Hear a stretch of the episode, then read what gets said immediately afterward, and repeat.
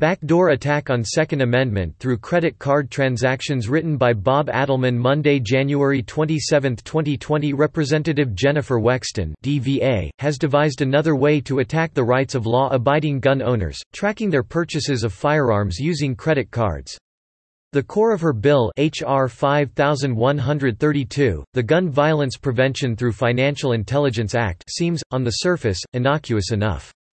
To request information for financial institutions for the purpose of developing an advisory about the identification and reporting of suspicious activity, relating to how homegrown violent extremists and perpetrators of domestic terrorism procure firearms, for the purpose of carrying out lone actor or lone wolf acts of terror within the United States. Said Wexton when introducing her bill. Banks, credit card companies, and retailers have unique insight into the behavior and purchasing patterns that can help identify and prevent mass shootings. We know that financial intelligence can be an effective tool to combat gun violence in the same way it is for money laundering, human smuggling, and fentanyl trafficking.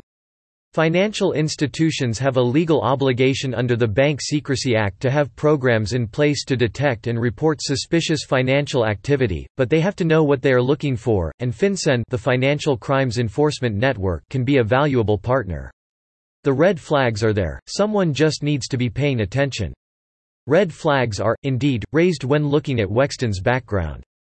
She is one of several liberal House Democrats who replaced conservative pro-gun Republicans in Virginia in the 2018 midterm elections. Her campaign against a pro-Second Amendment incumbent was largely financed by Michael Bloomberg's Everytown for gun safety.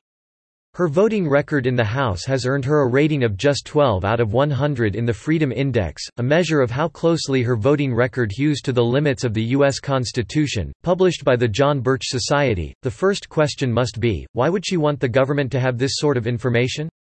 Terrorists generally don't buy weaponry from retail gun stores using credit cards.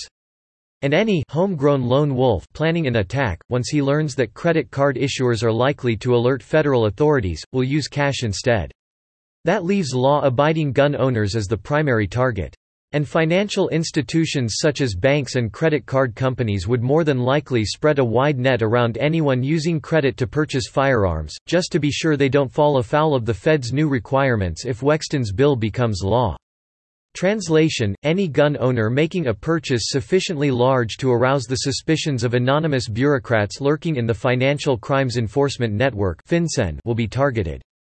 An additional consequence, perhaps intended by anti-gun Wexton, could be that banks and credit card companies will refuse to allow gun owners to use credit cards to purchase firearms or their accessories altogether.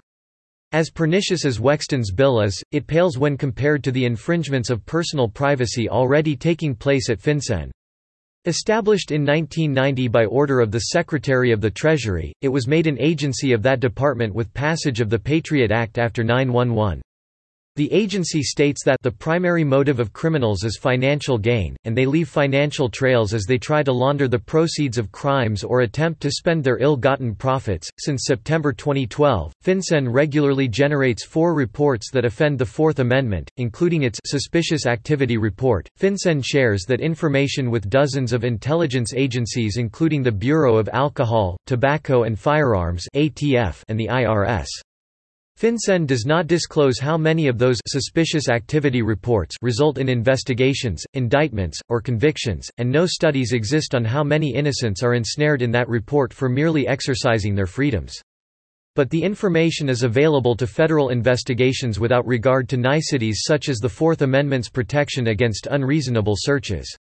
What Wexton is doing is what politicians typically do when they don't feel constrained by either their oaths of office or the Constitution they swore to uphold and defend.